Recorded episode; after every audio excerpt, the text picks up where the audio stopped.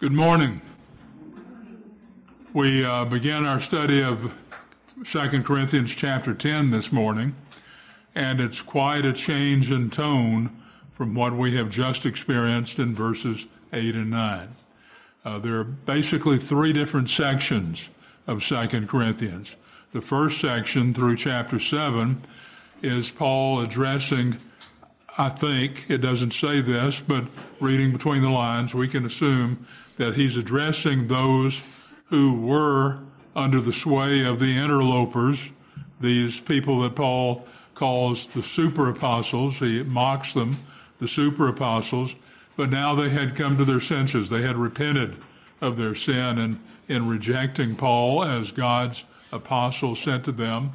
And he is joyous in writing that he just finally heard from Titus that there has been repentance among the Corinthians. Then he uses that momentum to go into asking them to continue collecting the offering that they began a year earlier. This is the offering that he's going to take to Jerusalem for the relief of the saints there. And they were anxious about doing that. They were desirous of taking that offering. They asked him, could they participate in it? And now he's in Macedonia, and he has used that eagerness on the part of the Corinthians to stir up the Macedonians to give. And now he's going to travel to Corinth again and bring a couple of Macedonians with him. He says, if I get there and you haven't completed this offering, I will be humiliated, not to speak of you. And so he's reminding them to do that. But now when we come to chapter 10, there is a remarkable change in tone. And so we'll begin by reading through that chapter. We'll come back and talk about this change in tone that takes place, and we'll go through all of our questions that I sent to you in email. 5 of them this time I sent, but they're very easy, and they should have taken no more than a minute or two to answer each. And I gave you the answers right there in the scripture that you look at. So very easy questions this week. I hope we'll have a lot of participation in answering them. Let's go through and read 2 Corinthians chapter 10. I, Paul, myself, entreat you by the meekness and gentleness of Christ, I who am humble when face to face with you, but bold toward you when I am away. I beg of you that when I am present, I may not have to show boldness with such confidence as I count on showing against some who suspect us of walking according to the flesh. For though we walk in the flesh, we are not waging war according to the flesh. For the weapons of our warfare are not of the flesh, but have divine power to destroy strongholds. We destroy arguments and every lofty opinion raised against the knowledge of God, and take every thought captive to obey Christ, being ready to punish every disobedience when your obedience is complete. Look at what is before your eyes.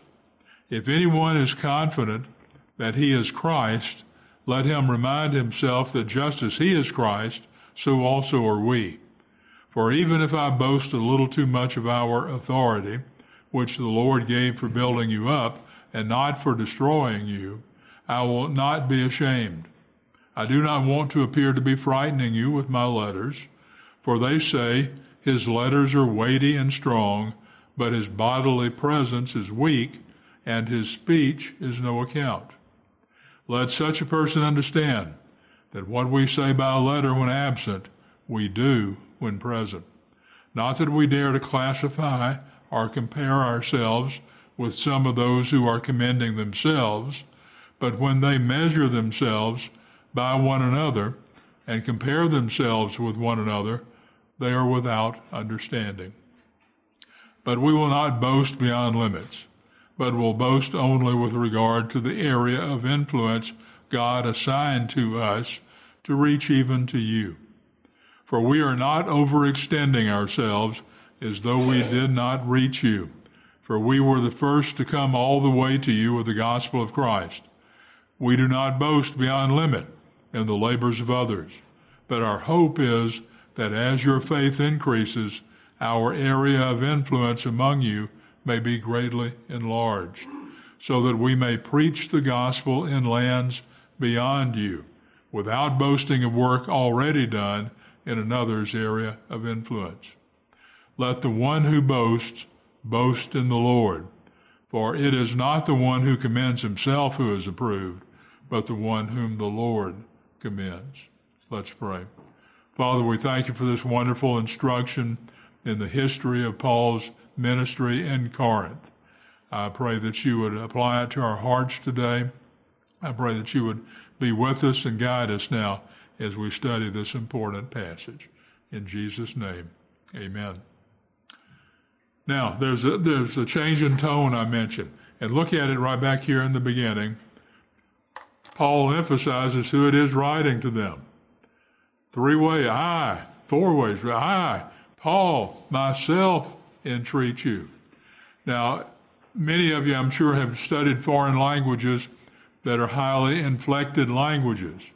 Not inflicted languages. You feel like you're being inflected when you study a foreign language, but inflected, meaning that the endings on the word change.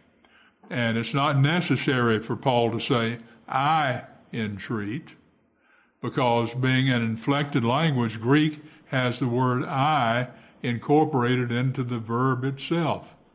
So just that one word means I entreat. He doesn't have to say I, but he does. It's not parakalo, which is entreat, but it's ego parakalo. So it's an emphasis. It's a means of emphasizing what he's saying. It is I who does it. And then he emphasizes it even further by using the reflexive there, myself. It's I, Paul, myself, I entreat you. So he's using essentially four different ways of emphasizing in the Greek language to call attention to what he is about to say. So it's very important as we go through here that we see these main points. And so as we go through the five questions, that'll bring out, I hope, the main points that we need to understand. And then we'll take a look at the passage as a whole as we go through the outline and incorporate these five things into that overall teaching of chapter 10. So let's look at question number 1. In verses 2 and 3, what is the difference in walking in the flesh and walking according to the flesh? And then I gave you some verses all in 2 Corinthians that help to understand what the difference is. So, who can tell us what is the difference between walking in the flesh and walking according to the flesh? Let's go back and just look at that.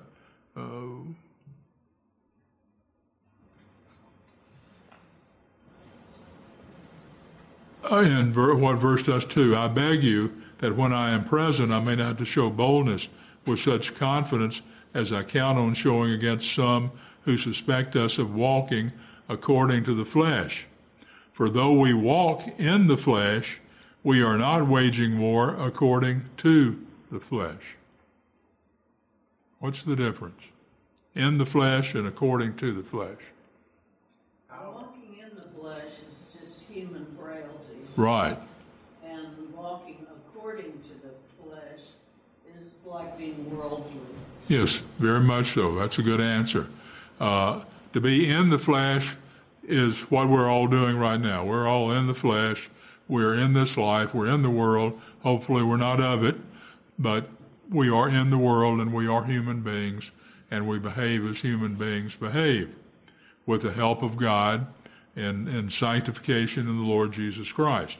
But there are some who walk according to the flesh, unregenerate flesh.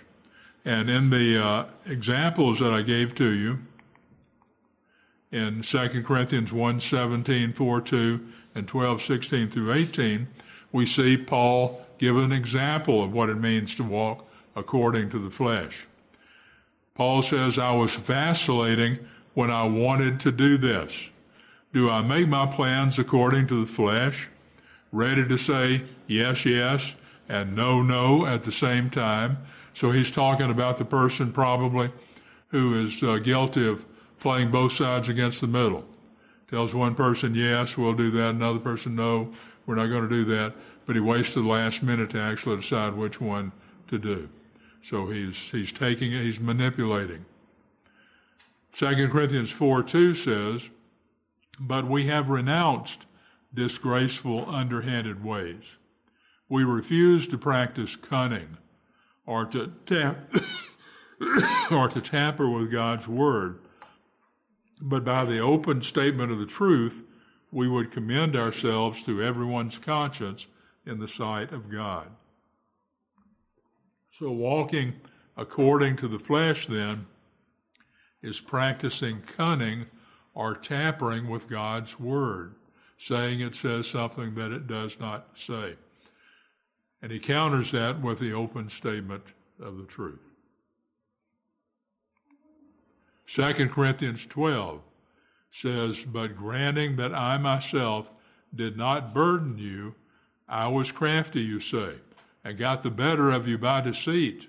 Did I take advantage of you through any of those whom I sent to you? I urged Titus to go and sent the brother with him. Did Titus take advantage of you? Did we not act in the same spirit? Did we not take the same steps? So Paul says here he's not really crafty, although that's obviously an accusation that they are making against him. He can't make up his mind, and he tells us one thing and then he does another. Mike. Let me ask you this. The context of all this, living in the flesh and then walking in the flesh. Right. It's really in the church. I mean, I know we could do the context of us personally. We want to make sure we do the right thing there, too, or in our family. But this is in the context of the church. It is. So that means that our leadership of our church, our elders, our pastors, should make sure that we are walking in the Spirit in the activities we do in the church and not by the flesh. We shouldn't depend on worldly things for our church ministries. Right. Does that make sense? Yes, it does. Among churches in our presbytery, when pastors and elders talk about where we're going as a denomination, we shouldn't be depending on worldly things. And I think we do that here pretty carefully. The session is very careful about the different activities that we get into, we do not look for and plan for increasing the size of our congregation. We preach the word. Rick preaches the word. He often says that we are how does he put it? We are a consumer-driven church. You know, that's a big thing now. A lot of churches out there are consumer-driven. It's what can we do that will make people come in? Well, Rick says we're a consumer-driven church, except we only have one consumer, and that consumer is God. And so all that we do in our worship is aimed toward pleasing him, not pleasing the congregation, not pleasing so-called seekers. It's to please God. Now, that has resulted in growth for us, but even if it didn't, that would still be the steps that we would take in doing proper worship of the Lord Jesus Christ. So, I do not use deceit, he says. Don't take advantage of you. And he denies their charge that he does. So Paul does not walk according to the flesh as they are saying that he does. Question number 2. In verses 3-6, Paul says he is waging war and he describes his weapons. This list is metaphorical. In other words, he's not really driving a tank into Corinth. He's not even leading a bunch of chariots of war into Corinth. There's no real warfare. But metaphorically, he's waging war. And that means there's a real weapon that he does use. And I gave you some examples there of what that is. Let's look briefly at what he says he's doing. He says, we are not waging war according to the flesh, For the weapons of our warfare are not of the flesh, but have divine power to destroy strongholds. We destroy arguments and every lofty opinion raised against the knowledge of God. We take every thought captive to obey Christ, being ready to punish every disobedience when your obedience is complete. So these are all very military ways of talking about it, of waging war. We have weapons that are destructive. We destroy arguments and lofty opinions. He brings thoughts and everything into captivity, so there's captivity. There is punishment for disobedience, all things that take place in warfare, but that's metaphorical. What is it that Paul is actually doing that constitutes not spirit, that constitutes not fleshly warfare, but spiritual warfare? Divine power. It's done by divine power. So this is spiritual warfare. It's not physical warfare done according to the flesh. So it's done by divine power. How does he exercise that divine power? If you look at those passages, 1 Corinthians 1:17, 2:1, 4:1, and Romans 1. What does it indicate there is this divine power, the basis of the divine power that he uses in combating this era in Corinth? The Word of God. Yes, the sword of the Spirit. It's the Word of God. He preaches the Word of God. And if we take a look at that, I'm not going to necessarily do all the verses in these passages, but enough for us to see what he's saying. In 2 Corinthians 12:16, but granting that I myself did not burden you, I was crafty, we've seen this before, you say, and got the better of you by deceit. Did I take advantage of you through any of those whom I sent to you? I urged Titus to go and sent the brother with him. Did Titus take advantage of you? Did we not act in the same spirit? Did we not take the same steps? I was vacillating when I wanted to do this. Do I make my plans? I'm reading the wrong one, aren't I? Going backwards, that's why.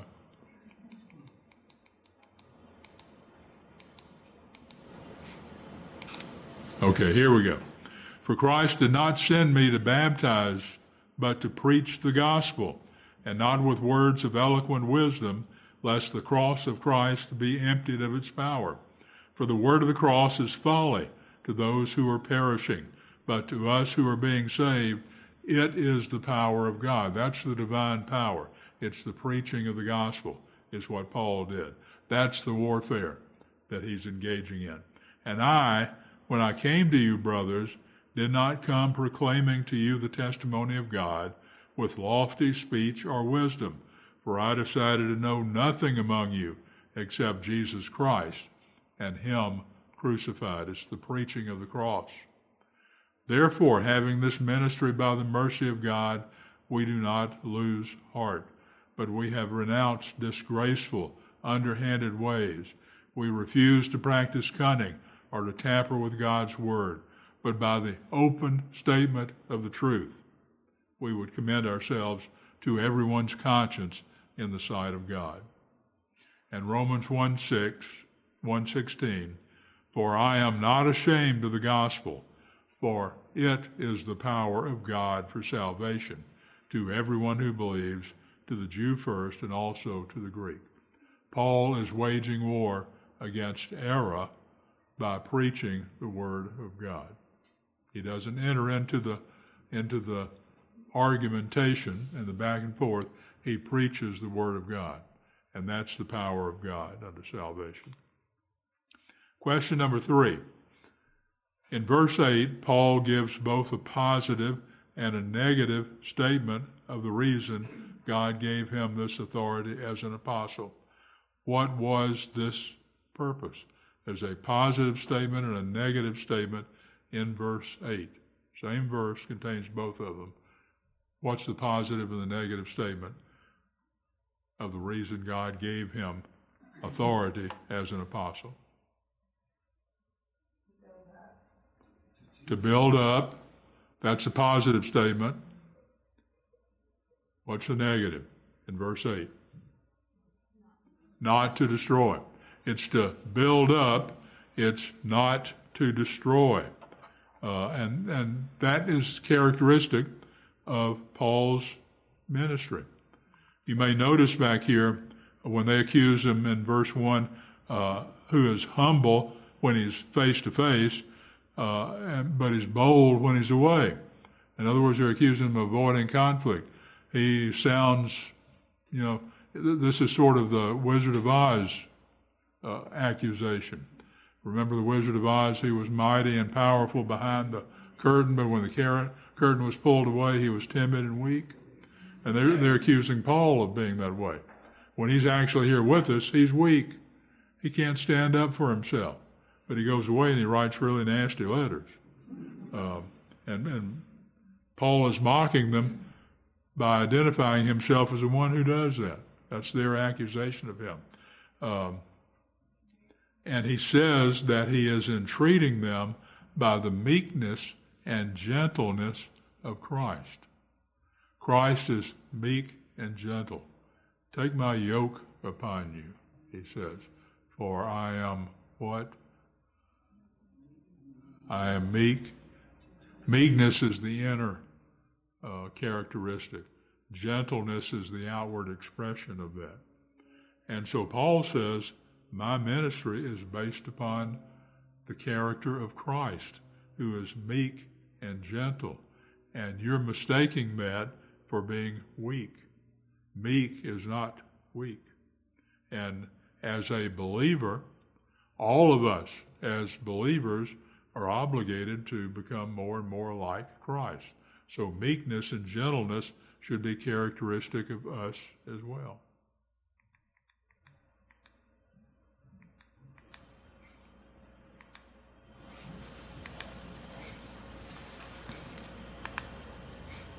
So both positive and negative statements of his authority as an apostle. Now, question number 4.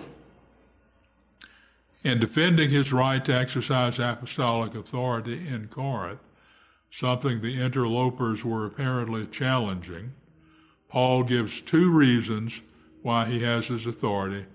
First is in verse 13, the second in verse 14b.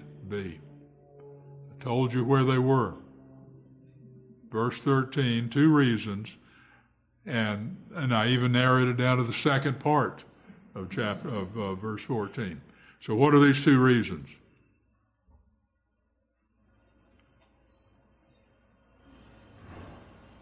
Verse 13 says God has assigned an area of influence. God has assigned him to that area of influence.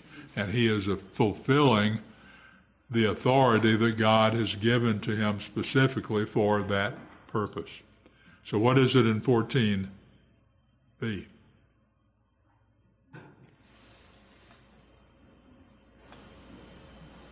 Paul was the first to bring the gospel of Christ to the Corinthians. Right. He was the first one. These interlopers didn't move in until after he went to Ephesus. And now they've moved in and they've taken over the ministry that he began, and they are teaching error, and they're trying to draw the Corinthians' allegiance away from God's appointed apostle to themselves. And so it's all about themselves. And Paul says, God gave me this area of influence. He empowered me to preach the gospel there and to bring all of you to Christ and to establish his church. And I was the first one who ever came there. And so both of those things are important.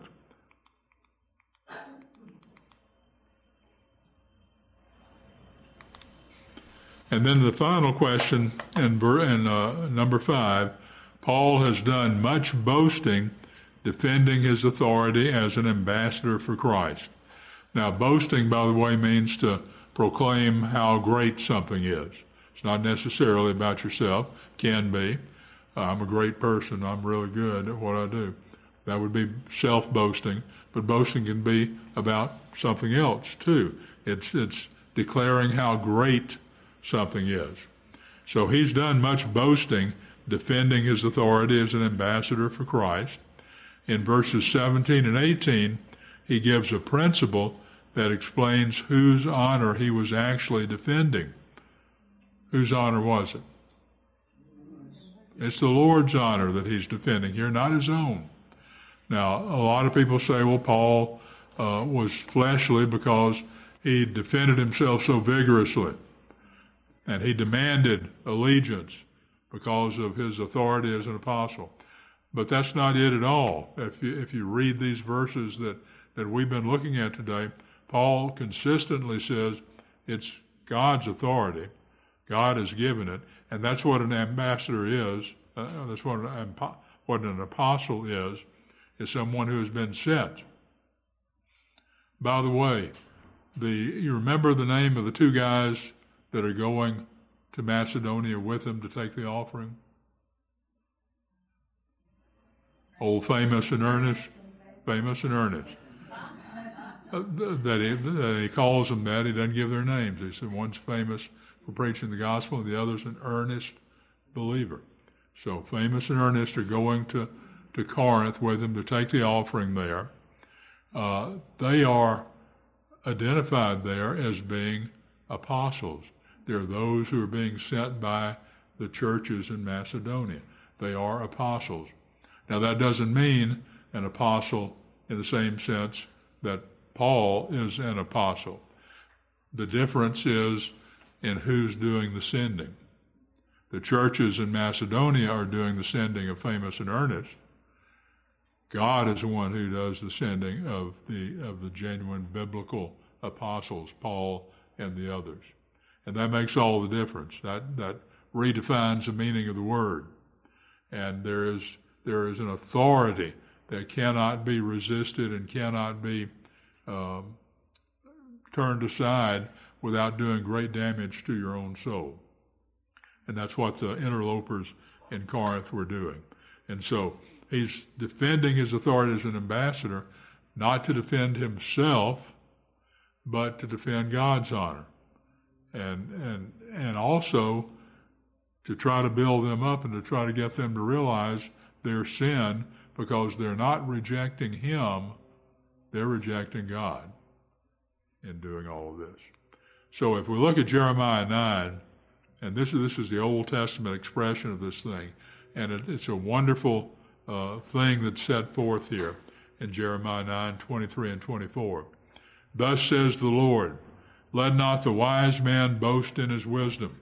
Let not the mighty man boast in his might. Let not the rich man boast in his riches, but let him who boasts boast in this, that he understands and knows me, that I am the Lord who practices steadfast love, justice, and righteousness in the earth. For in these things I delight, declares the Lord. We have no reason to boast for anything we might have or anything we might engage in, any activity. If you're wise, it's not your wisdom. If you're strong and mighty, it's not your might. If you're rich, that's not your riches. It's God's. And the only legitimate boasting is to boast in the fact that we understand and know the Lord. And he is the one, he says, who practices steadfast love. That's hesed, one of the most important little words in the Old Testament, hesed, which is translated in the King James, loving kindness, often translated in the ESV as steadfast love. It's covenant love. It's describing the covenant relationship that God has established between himself and his people. Now, this Lord that we have, the maker of heaven and earth and ourselves, practices steadfast love, justice, and righteousness in the earth. For in these things I delight, says the Lord, and if he sends an apostle, then we should listen to him.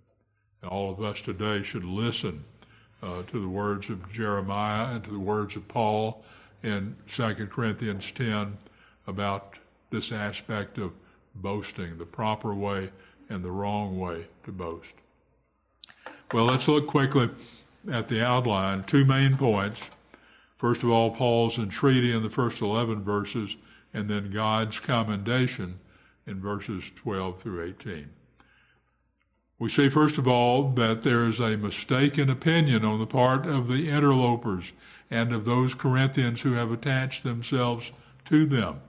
They're accusing him in this passage of three things or other things that we read elsewhere. But first of all, they're saying he's weak and ineffective. And that's the Wizard of Oz thing that we talked about. He's strong when he's away and can't be confronted with what he's saying. But when he's here in person, he's very weak. And Paul says, but that's based upon the meekness and gentleness of Christ. That's the way I'm conducting my ministry. They're saying he has worldly motives. He's operating according to the flesh, not just in the flesh, according to it. So he's tricky, he's crafty in the way that he ministers. And he says one thing and does another. And then thirdly, he is unimpressive in his appearance, and his behavior is strange, they say. So those are the three things that they accuse him of, and Paul addresses those and sort of wipes it away. But then he talks about where the real boasting belongs, not in my ministry, but in God. He has a martial defense, and we saw those things that he lists in chapter 10 that he does that are warlike, but they're not physical with real shooting, blowing up weapons. They're spiritual. It's the power of God. He says metaphorically, he wages war. He has weapons fitted for destruction. He tears down obstacles. He takes captives. He's ready to punish disobedience. That's quite a list of things and quite a remarkable description of what the divine power looks like. And the divine power specifically that he's talking about here is the preaching of the Word of God, his faithfulness in preaching the truth of the Word of God. In verse 7, he mentions an obvious truth. He says, you'll remember, let me just read it, I beg of you, that when I am present, I may not have to show boldness with such confidence as I count on showing against some who suspect us of walking according to the flesh. And then down in verse 7, look at what is before your eyes. He's saying, wake up, look here, pay attention to this. I'm going to call your attention to it strongly. If anyone is confident that he is Christ, let him remind himself that just as he is Christ, so also are we. He's saying it's obvious. They're saying, I don't belong to Christ. The way I conduct my ministry is not Christ-like. And he's saying, wake up and look. You're Christians. Why? Because I brought the gospel to you. So if you're Christians and you have a church established here that I established, I'm in Christ too. And that's pretty obvious. So he flips away that argument that the interlopers are giving. And then there is an appropriate way to boast that we just talked about, boasting in the Lord, and a realized authority. Let me find it. Let such a person understand that what we say by letter when absent, we do when present. So he's saying, if I have to, I will take the steps in this warfare to accomplish that which God has given me to accomplish. And back in verse 2, he begs them that when I'm present, I may not have to show boldness with such confidence. In other words, don't make me punish when I come there. Repent of your sin before I get there. And then the second major point, God's commendation in verses 12 through 18. First of all, he talks about self-comparison in verse 12. 12 says, not that we dare to classify or compare ourselves with some of those who are commending themselves, But when they measure themselves by one another and compare themselves with one another, they are without understanding. He's saying that those interlopers, and probably some of the Corinthians that have glommed onto them and are following them and believing what they're teaching about Paul, he's saying they're comparing themselves to each other. Now, that's a self-referential system. My son that some of you met last week, he has a company where he does algorithms for determining whether electrical power systems are going to fail. Before they fail, then he can determine that. And one time when he was visiting with us, he said, "Dad, can you take a look at these at the mathematics I'm using here and tell me if I'm doing this right?" Now, it's been 59 years since I studied that, so I took this to be, let's throw a little bone to the old man, make him feel good. And so he asked me about it, and I looked at it, and I said, "Well, Jared, it's self-referential. It's a system that has many parts, and it's all based upon what the other parts are doing are the standard for this particular area. If there's a sudden change, then it would catch it and it would alert you. But if it's a slow degrading of the system, it's going to drift. And it never knows there's anything wrong because it's self-referential." And that's what these interlopers in Corinth were doing. Now, I'm glad he asked me. I enjoyed telling him that. But it was rather obvious. He already knew. So they were self-referential. Paul says, "I don't do that." He then talks about his area of influence that we spoke of in one of our questions in verses 13 and 14. The basis of the influence is that God has given him that area to exercise authority as an apostle in. And then he says in verses 15 and 16 something very important, and that is his intent in establishing this church in Corinth. He says in 15 and 16, "We do not boast beyond limit in the labors of others, but our hope is that your faith increases, our area of influence among you may be greatly enlarged, so that we may preach the gospel in lands beyond you, without boasting of work already done in another's area of influence." What he hopes to accomplish in Corinth is establish a base of operations from which he can move on probably to Spain, since he's mentioned before going to Spain. And then the Corinthians would be able to support him as he reached out further. So he's wanting to enlarge this area of influence that he has. And then we have that ultimate evaluation in verses 17 and 18. "We do not boast in anything that we have, for everything we have is given to us by God." We boast in God. So let me close by looking at that verse again. This is, I think, the main thing that we should get from this passage. This is the Christian way of conducting ourselves in the world. "Thus says the Lord, let not the wise man boast in his wisdom, let not the mighty man boast in his might, let not the rich man boast in his riches, but let him who boasts boast in this, that he understands and knows me, that I am the Lord who practices steadfast love," hesed, "justice and righteousness in the earth. For in these things I delight, declares the Lord." Let's pray.